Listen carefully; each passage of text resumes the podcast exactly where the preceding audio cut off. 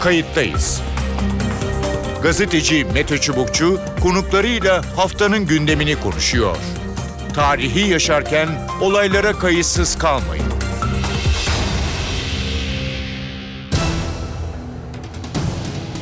İyi günler bir kayıttayız programıyla daha karşınızdayız. Tarihe ışık tutmak ve olan biteni anlamak için önümüzdeki yarım saat sizlerle birlikte olacağız. Ben Mete Çubukçu. 15 Temmuz darbe girişiminin şoku atlatıldı. Aradan geçen 3 haftalık sürede paralel devlet yapılanmasına diğer bir ifadeyle Fethullahçı terör örgütüne yönelik Türkiye'nin neredeyse her kentinde onlarca soruşturma başlatıldı. Binlerce kamu görevlisi açığa alındı, çok sayıda kişi tutuklandı. Darbe girişiminin bir daha yaşanmaması için Türk Silahlı Kuvvetleri'nin yapısında kanun hükmünde kararnamelerle önemli değişiklikler gerçekleşiyor. Kuvvet komutanlıkları Milli Savunma Bakanlığı'na bağlandı. Böylelikle Cumhurbaşkanı ve Başbakanı da doğrudan kuvvet komutanlarına emir vermesinin önü açıldı. Yüksek Askeri Şura'da sivil üye sayısı arttırıldı. Harp akademileri, askeri liseler ve assubay hazırlama okulları kapatılırken Milli Savunma Bakanlığı bünyesinde Milli Savunma Üniversitesi adıyla yeni üniversite kurulması kararlaştırıldı. Kayıttayız da bu hafta silahlı kuvvetlerdeki değişiklikleri bunların etkilerini kamuoyunun darbe algısını konuşacağız ve sivil siyasette neler oluyor, darbe nasıl buraya yansıyor ele alacağız. İki konuğumuz olacak. Telefon attığımızda Bekir Ağırdır var. Bekir Ağırdır kamuoyu araştırmacısı. Bekir Ağırdır hoş geldiniz kayıttayız ha. Merhaba, iyi yayınlar. Ee, yaklaşık 3 hafta oldu darbe girişiminin e, ardından ve artçıları e, devam ederek sürüyor o, diyelim. Hem askeri alanda alınan tedbirler hem kanun hükmünde kararnamelerle sivil alandaki yeni e, gelişmeler. E, ne dersiniz 3 hafta sonra Türkiye nerede? Ee, Biraz yani birkaç tane şey var tabii. Ee, Bir e, o gece olanlara dair hani önceleri bazı tereddütlü karşılamalar veya spekülatif bir takım yorumlara yol açan tuhaf görünümlü şeyler şimdi yavaş yavaş sanki ortaya çıkan bilgilerle birazcık daha e, netleşmeye yaklaşıyor. Evet. Birinci şey bu. Ee, İkincisi e, toplumun galiba kendine özgüveni e, giderek artıyor. Yani meydanların meydan o gece e, ilk diyelim çıkan diyelim 300 bin 500 bin kişi kaç kişi ise e, ama giderek o demokrasi nöbeti denen e, hamleyle toplumun biraz daha kendine özgüveni artıyor. E, Üçüncüsü giderek tabii yine toplumdan söylersek insanlar biraz daha birbirini yani o ilk günün yine o spekülatif yorumları yerine biraz daha sanki yumuşamış bir siyasi ortam e, var. E, Henüz tabii bütün dertleri çözdük, kutuplaşmayı çözdük anlamına gelmiyor ama en azından bir niyetlenme Evet. diyelim. Ee, Üçüncüsü siyasi aktörler üzerinden hem Sayın Cumhurbaşkanı hem diğer parti liderleri e, de ciddi bir e, ne diyelim e, o önce hani 14 Temmuz'daki olan dil ve siyaset tarzı yerine biraz daha makule yaklaşan bir durum var. Dolayısıyla bu daha uzun boylu analizi hak ediyor ama Evet. ee, bir kısaca söylemek gerekirse hem AK Parti'nin hem CHP'nin hem MHP'nin kendi tabanlarını ve kendi içlerini, kendi kurumsal yapılarındaki iç muhalefetlerini falan da veya tartışmalarını da konsolide ettikleri görülüyor. Evet. Dördüncüsü e, hem Binali Yıldırım Bey'in hem Kemal Kılıçdaroğlu Bey'in e, belki kamuoyundaki algılarından beklenen, onlardan beklenen performanslarından daha yüksek bir performans gösterdikleri ve bu parti tabanlarını, parti içi örgüt konsolidasyonunda da bunu ikisinin de bu performansın ciddi payını olduğunu söylemek mümkün. Tabii bir beşinci mesele e, dünya ile Türkiye arasında da e, belki en ağır sonuçlarından birisi o. Giderek bir makas açılması var. E, Bunun ürettiği ve zihni bir açılma var. Dolayısıyla bunu e, uzunca, aylarca, yıllarca hem yaşayacağız hem konuşacağız ve asıl e, sonuçlarının bu alanda oluşacağını e, sanıyorum, bekliyorum ben açıkçası. Hı hı, Evet.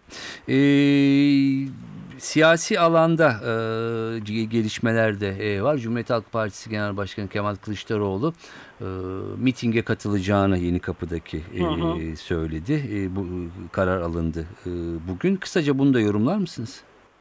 E, Valla e, şimdi CHP bence e, gerçekten 15 Temmuz gecesinden beri e, dediğim gibi 14 Temmuz sabahı kendisine ait toplumdaki ya da kendi tabanı ve seçmeni dahil beklentinin üzerinde e, bir performans gösteriyor. Bu dolayısıyla bir konsolidasyon da üretiyor. O konsolidasyon tabii 15 Temmuz'un öncesi sonrası diye gerçekten geceyle gündüz kadar farklı iki siyasi arena konuşuyoruz.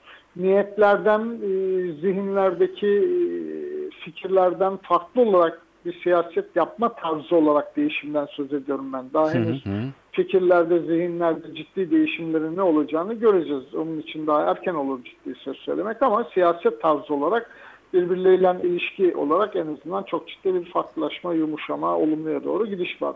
Şimdi ne oldu? AK Parti açısından bakarsak Evet. hatırlayın 14 Temmuz itibariyle e, işte önce Cumhurbaşkanı ile Ahmet Davutoğlu Bey'in başbakanlığı dönemi ve sonra onun bırakışı ya da bıraktırılışı, sonra Binali Yıldırım döneminin başlangıcı. O arada parti içinde ciddi medyaya da yansıyan, e, medya organları üzerinden de yürüyen, örgütler düzeyinde de yürüyen, formal veya informal alanlarda sosyal medya gibi informal alanlarda da yürüyen bir gerilim ve bir ne diyelim dağınıklığa teşne bir durum vardı. Evet. Ee, benim kanaatim ya da gözlemimden şöyle söylemek mümkün. Ee, AK Parti tabanı, örgütü ve seçmeni hep beraber bir afallama halindeydi. Ne oluyor? Yani %50 oy almış bir parti e, ülkeyi kaç yıldır yönetiyor. Hiçbir e, onu yerinden edecek güç yok ama bir türlü de işler de iyiye gitmiyor diye bir afallama vardı. Ee, Şimdi tabii 15 Temmuz gecesinden itibaren bu e, afallama kendini tabanda özgüvene bırakırken örgütte de AK Parti içinde bütün bu tartışmalarda bir konsolidasyon yeniden e, Tayyip Bey ve ardından Binali Bey etrafında ciddi bir kenetlenme ürettiği Üretti. görülüyor. Peki o zaman Ee, e, şöyle kısa kısa e, gidelim. Bu 14 Temmuz'dan sonra yani darbe girişimi e, öncesindeki siyasi ortam var. Sonrasında işte CHP liderinin katılacak e, olması, çeşitli yumuşama mesajları. Kısa vadede e, ya da uzun vadede bu devam eder mi yoksa bir süre sonra tekrar eski şeye döner mi? ne Şuraya dersiniz? çok bağlı. Yani şimdi niyet okuyamayız ama şuraya bağlı. Yani önümüzde Türkiye'nin önünde iki tane mesele var. Bir tanesi süratle en kısa zamanda en az acı verici biçimde ama sonuç alıcı biçimde bir alan temizliği, mıntıka temizliğine ihtiyaç var. Hı hı. Birinci kısmı bu. Ama asıl önemlisi e, bu problemi yaratan yani birilerinin silah gücüyle siyasi iktidara müdahale edebileceği, devlete, hükümete yönetmel koyabileceği fikri veya organizasyonel zihni ortamı ortadan kaldırmak. Yani devleti yeniden yapılandırmak veya toplumsal kutuplaşmayı çözmek ve yeni anayasaya kadar giden uzlaşmaya dayalı yeni bir süreci yaşamak. Evet. Şimdi alan temizliği konusunda gördüğümüz kadarıyla partiler arasında çok özel bir farklılık yok.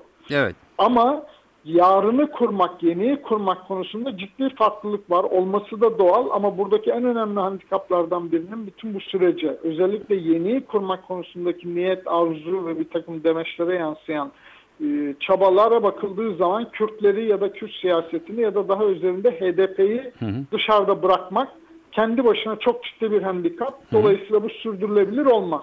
Evet. Birinci mesele bu. Ee, İkincisi bu alan temizliği sırasında neyi nasıl yapılacağı meselesinde biraz daha şeffaf olunması, biraz daha parlamentonun devreye girmesi ancak bu bugünkü bu iyi görünen, temenni edilene yakın ortamın sürdürülmesine üretir.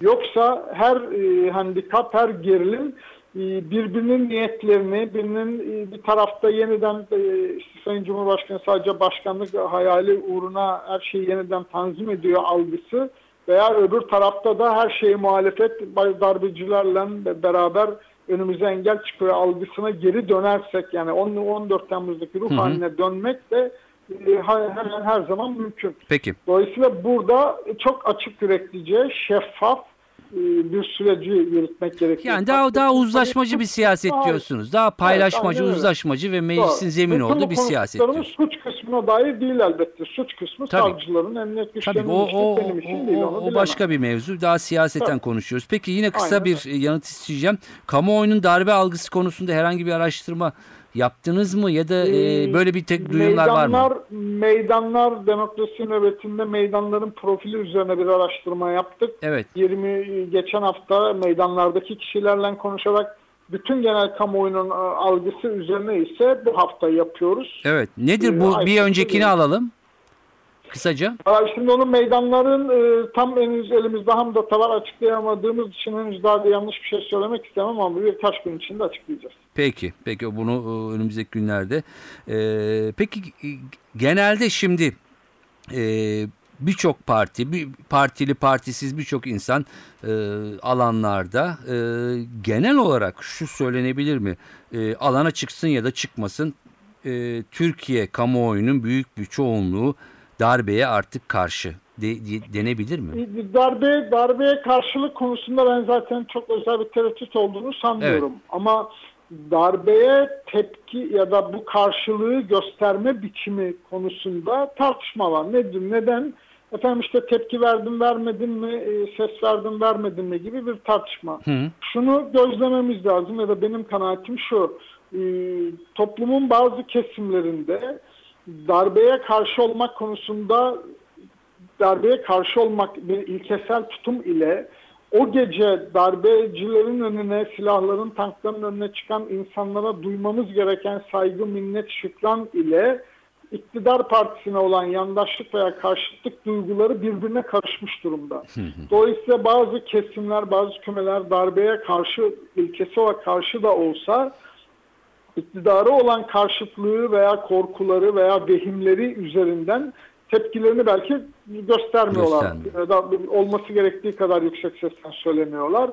Veya tersi. Dolayısıyla e, ben aynı kafa karışıklığının batıda da olduğunu sanıyorum.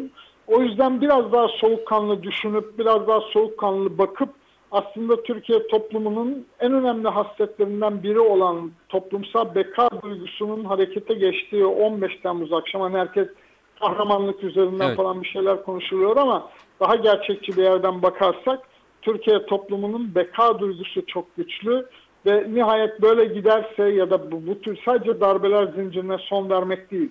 Bu darbe başarılı olsaydı ya da başarıya yakın bir yerlere gelinmiş olsaydı o zaman gerçekten savaşa kadar giden çok daha kötü bir çığır bir, böyle bir zamana girerdik. Evet. Toplumda bir biçimde hisleriyle, içgüdüleriyle, dürtüleriyle bu meseleyi hallettiğini düşünüyorum. Evet, e, söylediğinize katılıyorum. Yani darbenin olmuş olması, hayata geçmiş e, olma durumunda e, gerçekten çok kötü günlerin e, beklediğini. E, Bir de ama şu, unutmayalım ki yani şu anda etrafımızda Suriye, Irak, bütün Evet. dünya, Avrupa Birliği'nin kendi bütün bu hikayenin içinden bunlara baktığımız zaman öyle her şeyi o 14 Temmuz'daki kadar kolaycı, şematik, kutuplaştırıcı bir yerden konuşmak, düşünmenin nasıl bir risk ürettiğini yaşadık. E, ülkemiz için ve geleceğimiz için bir son şans yakaladığımızı düşünüyorum açıkçası. Evet, Doğru e, kullanabilirsek. özellikle bu 15 Temmuz sonrası e, söyledikleriniz e, Türkiye'nin e, gerçekten hani e, önünü açacak, tıkayacak ya da kamuoyunda hakikaten e, daha birlikte yürüyecek bir e, toplum e, Evet. projesini ortaya çıkarıp çıkarmayacağını. Hayır şu Mete Bey çok basit önümüzdeki soru aslında. Yani dedi, demin de dediğim gibi suçluları ve suç meselelerini ayırarak genel gündelik hayatımızdan ve toplumdan konuşuyorum. Önümüzdeki temel paradigma şudur çözmemiz ve bir karara varmamız gereken. Farklılıklarımızdan bir arada mı yaşayacağız? Yan yana ama birbirine değmeyen, birbiriyle günaydın, merhaba demeden, birbirinin ne derdin var demeden mi yaşayacağız? Ya da ayrı ayrı mı yaşayacağız? Evet. Türkiye'nin temel paradigması bir arada yaşamaya karar verenler ya da bir arada yaşamayı arzulayanlar ve arzulamayanlar meselesidir. Evet. Bu kararı verirsek geri kalan meseleleri çözeriz. Ama sorun laik veya dindar, Türk veya Kürt, solcu veya sağcı, AK Partili veya CHP'li. Bir arada aynı kadere uyanacağımızın bilincinde olarak yeni bir ortak hayatı kurabilecek miyiz, kuramayacak mıyız? Temel mesele aslında bu kadar insani ve bu kadar yürekten ve basit bence. Evet. Her şerde Bunu bir hayır. Evet. mesele yok. Her şerde bir hayır vardır e, diyelim e, ve bunu umut edelim. Yani e, bir daha bunları Evet. e, yaşamamayı e, umut edelim. Aynen öyle. Peki çok teşekkür ediyorum Bekir Ardır programımıza ediyorum. katıldığınız İyi için. E, sağ olun. Kayıttayız'ın konuğu emekli tüm general Ahmet Yavuz. Ahmet Yavuz hoş geldiniz programımıza. Teşekkür ediyorum. İyi günler diliyorum ve hemen ilk soruyu e, size e, iletiyorum. Son e, düzenlemeyi e, biliyoruz e, darbe girişiminin ardından e, özellikle ordunun yapısındaki e, değişikliklerle e, ilgili.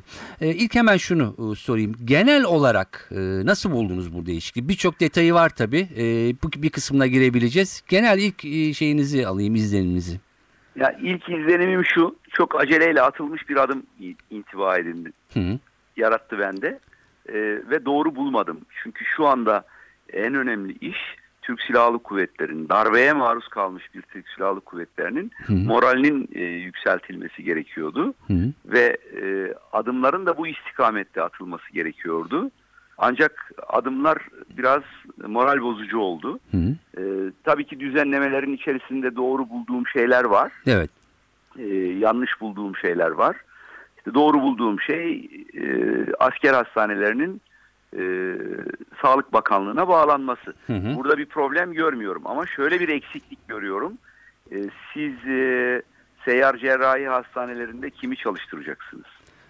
Kısa Yani bu- tabipleri bu te- nereden oluşacak? Terörle mücadelede e, alanda, arazide diyorsunuz herhalde değil evet, mi? Evet. Yani e, uzman hekimler, uçucular için, efendime söyleyeyim dalgıçlar için, e, dalıcı ekip için, denizaltı için oralarda kimleri istihdam edeceksiniz? Bu gemilerde hangi doktorlarla bu işleri yürüteceksiniz? Bunların her birinin ayrı e, eğitim alması gerekir. Hı. Dolayısıyla çok acele ya da Sahra Sığıya hizmeti bunlardan da ibaret değil. Bunların e, seyyar hastaneleri var. Yarın bunlara ihtiyaç duyduğunuzda sorunlarla karşı karşıya kalırsınız. Hı hı. E, dolayısıyla e, hızlı atılan adımlar her zaman bugünün sorununu çözer, yarının e, sorununu da e, karşınıza, daha doğrusu bugünün çözümü yarının sorunu olarak karşınıza gelir. Evet. Ya da e, askeri liseleri kapatıyorsunuz. E, hani bilimsel gerekçeleriniz olsa da bunu yapsanız anlarım. Ama içindeki öğrencileri tasfiye ediyorsunuz. Buna saygı duyarım çünkü bu yapının nerelere kadar sızdığı ortaya çıkmışken Evet. bu adımları atmamak yanlış. Ama Kuleli Askeri Lisesi, Deniz Lisesi bunları tarihinizden alıp getirmişsiniz. Yani e, yani nereden baksanız e, 150 yıllık okullar bunlar. Evet. E, şimdi bunları kapatmanın anlamı yok. E, şöyle söyleyeyim size. Kuleli Askeri Lisesi'ni kapattınız. E, e, o zaman Fethullah Gülen'i yetiştiren ilkokulu da kapatmanız lazım. Ya da ne bileyim e, Erzurum'dan çıktı diye bir adam Erzurum'u da kapatmanız lazım. Hı hı. Yani taşımanız mı lazım bir yere? Yani bu tür bir mantıkla ben doğru bulmuyorum. Ancak e, burada doğru bulduğum bir şey akademilerin Milli Savunma Üniversitesi'ne dönüştürülmesi doğrudur. Evet. Ancak başında rektör olarak atayacağı kişi asker olmalıdır. Çünkü e, askerlik e, harp sanatını Hı hı. bilme, yapma ve yaptırabilme bilim ve sanatıdır. Yani işin bir bilim kısmı vardır, kitaplardan öğrendiğiniz kısmı Evet. vardır. Bir de sahadan gelerek edindiğiniz deneyimlerle öğrendiğiniz kısmı vardır. Yani buna biz e, sanat kısmı deriz. Şimdi siz e, bir üniversite profesörüne orayı teslim ettiğiniz zaman e, burada yanlışlar olabilir. Hı hı. Belki Ancak e, evet. harp, okullar, Hı hı, harp buyurun. okullarının e, Milli Savunma Üniversitesi'ne bağlanması son derece gereksizdir. E, zaten Kuvvetler Bakanlığı'na bağlanmıştır. O baka, kuvvetlerin emrinde olmalıdır o okullar. Çünkü o kuvvetlere öğrenci yetiştiriyor o merkezler. Hı hı. E, bu yanıyla da doğru bir şey değildir. Evet. Peki şimdi e, biraz e, başa dönelim. E, peki Genelkurmay e, Başkanlığı'nın ve diğer kuvvetlerin, kuvvet komutanlıklarının sivil iradenin altına zaten altındaydı ama bu sefer doğrudan bağlandı. Bu olumlu bir adım değil mi? Ne dersiniz? Şimdi şöyle bakmak lazım meseleye. Kısa vadede aceleyle atıldığı için doğru bulmuyorum.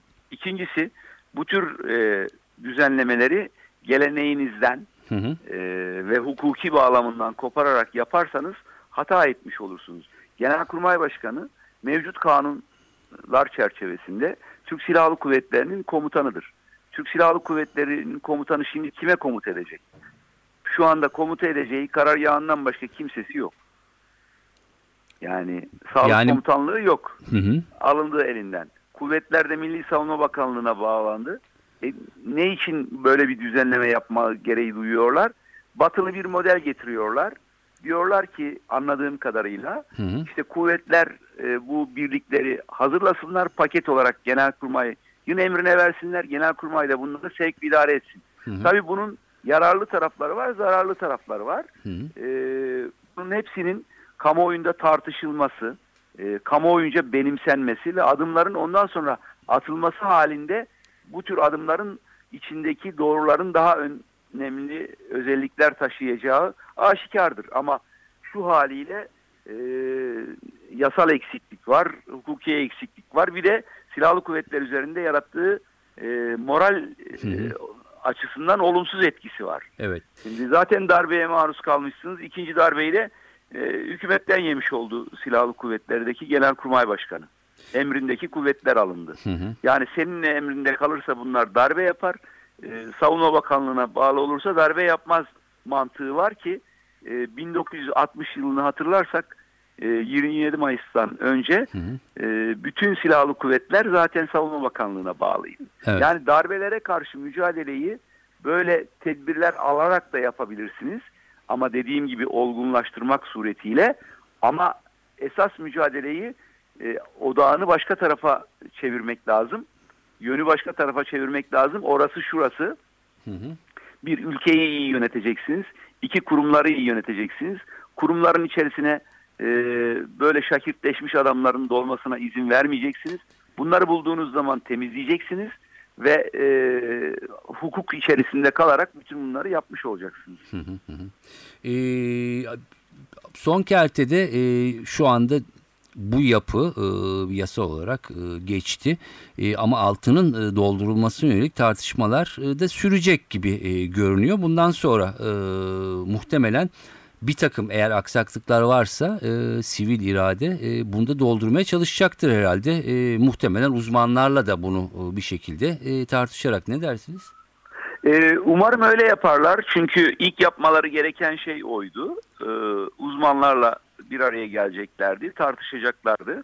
Onlar sadece e, kendi kafalarında e, yarattıkları e, yol haritasına uygun adımlar atıyorlar ve muhtemelen bunların hazırlıklarını daha önceden yapmışlar. Yoksa bir akşamda buna karar vermiş olamazlar. Ee, vardı ellerinde bir plan, onu uygulamaya koydular. Hı hı. Ee, ancak e, yanlıştan dönmeleri de e, doğru adım olur kendileri adına. Hı hı. Yani Fethullah terör örgütü konusunda nasıl yanlıştan döndülerse bizlere yapılanlara daha önce silahlı kuvvetler mensuplarına yapılan balyoz, Ergenekon, casusluk, Poyrazköy, kafes davalar esnasında yapılan yanlışlardan nasıl döndülerse biraz e, pahalıya mal oldu e, ülkeye.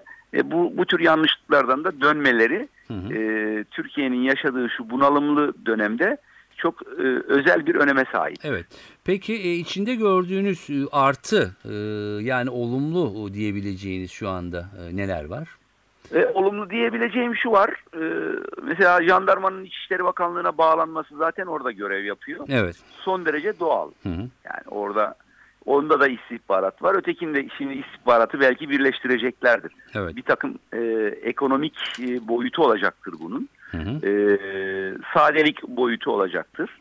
E, ancak onların rütbelerini, makamlarını falan değiştirmeleri bence çok e, doğru bir şey değil. Belki bir tek elbiselerinin rengini değiştirseler ve o makamları ve rütbeleri e, muhafaza etselerdi çok daha geleneğe de uygun davranmış olurlardı. Çünkü e, bunların e, isimleri e, den ziyade yaptıkları iş, fonksiyonları çok önemli. Onun doğru çalıştırılması çok önemli. Sahil güvenliğin aynı şekilde m, İçişleri Bakanlığı'na bağlanması, Hı hı. kıyı emniyetinin e, sahil güvenlikle e, iç içe geçirilmesi. Bunların hepsi doğru adımlar. Ben bunları destekliyorum. Daha önce de 2013 yılında yazdığımız asker ve siyaset kitabında da zaten bunlara yer vermiştik. Hı hı hı hı. Evet. Peki e, çok teşekkür ediyorum. Ekleyeceğiniz e, var mı? Buyurun. Ee, ben çok teşekkür ediyorum. Ee, izleyicilere e, saygılar sunuyorum. Size de saygılar sunuyorum. Ee, ülkenin meselelerine halk sahip çıkarsa darbelerin üstesinden geliriz. Hı hı. Evet belki de şunu e, çok kısa e, almak isterim. E, darbe üretmeyen bir askeri e, yapı e, hem fiziksel anlamda hem zihinsel an- anlamda çok kısa e, nasıl e, olur? E, Nedir aklınızdaki model? Ee, bir defa e, şunu söyleyeyim ki 15 Temmuz e, darbesi e, bir e, Fethullahçı e, bir çetenin işidir. Hı hı. Devletin içerisinde ben dahil hepimiz zamanında yaptığımız hatalarla böyle bir oluşumun büyümesine özellikle son iktidar AKP iktidarı döneminde e, giderek gelişmesine, palazlanmasına fırsat verdik. Sessiz kaldık ve onlar da bu darbeyi yapma imkanına kavuştular. Ben silahlı kuvvetlerin içerisinde darbeci bir damar e, olduğunu düşünmüyorum. Hı hı. E, onca sene hizmet ettim. E, ne okuduğum askeri lisede ne harp okulunda ne akademide ne komutanlık yaptığım akademide kimse müfredat gereği bana darbecilik öğretmedi. Hı hı. Bunun altını çizelim bir defa yani o, o kurumları suçlarken. İkincisi bu Fethullahçı darbe önlendiyse Türk Silahlı Kuvvetleri'nin içindeki vatansever subaylar tarafından önemli ölçüde önlendi. Hı hı. Eğer hepsi e, bu yeltenmeye dahil olmuş olsalardı bugün e, farklı şeyleri konuşuyor olacaktık. Belki de ben sizinle hiçbir zaman konuşamayacaktım. Doğru. E, o yanıyla şu belki ilave olarak yapılabilir. Asker siyaset ilişkilerinin e, daha sağlıklı temellerde yürütülebilmesi maksadıyla Hı hı. e, konu ve kapsamlar içerisinde e, bunlar yer alabilir. Artı e, bu laiklik kavramı devletin her alanında yaygınlaştırılırsa yani alnı secdeye gidiyor diye insanların bir kısmı daha namuslu, ahlaklı kabul edilmez. Hı hı. Herkes liyakate dayalı olarak sistemin içerisine de yer alır ve hizmet merkezli tutumlar benimsenirse zaten bu yapılar ortaya çıkamaz. Diyorsunuz. Peki. Çok teşekkür ediyorum.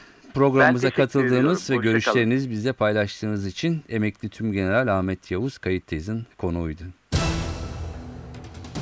Evet görüşler böyle. Hem askeri alanda hem sivil alanda. Türkiye'yi bakalım önümüzdeki günlerde nasıl bir atmosfer e, bekliyor. Umalım bu gerçekten tablodan çok kısa sürede Türkiye çıksın ve önümüzü e, görelim diyelim. Evet kayıttayız da bu haftalık bu kadar. Ben Mete Çubukçu editörümüz Sevan Kazancı. Önümüzdeki haftalarda farklı konu ve konuklarla birlikte olmak dileğiyle. Hoşçakalın. Kayıttayız. Gazeteci Mete Çubukçu konuklarıyla haftanın gündemini konuşuyor. Tarihi yaşarken olaylara kayıtsız kalmayın.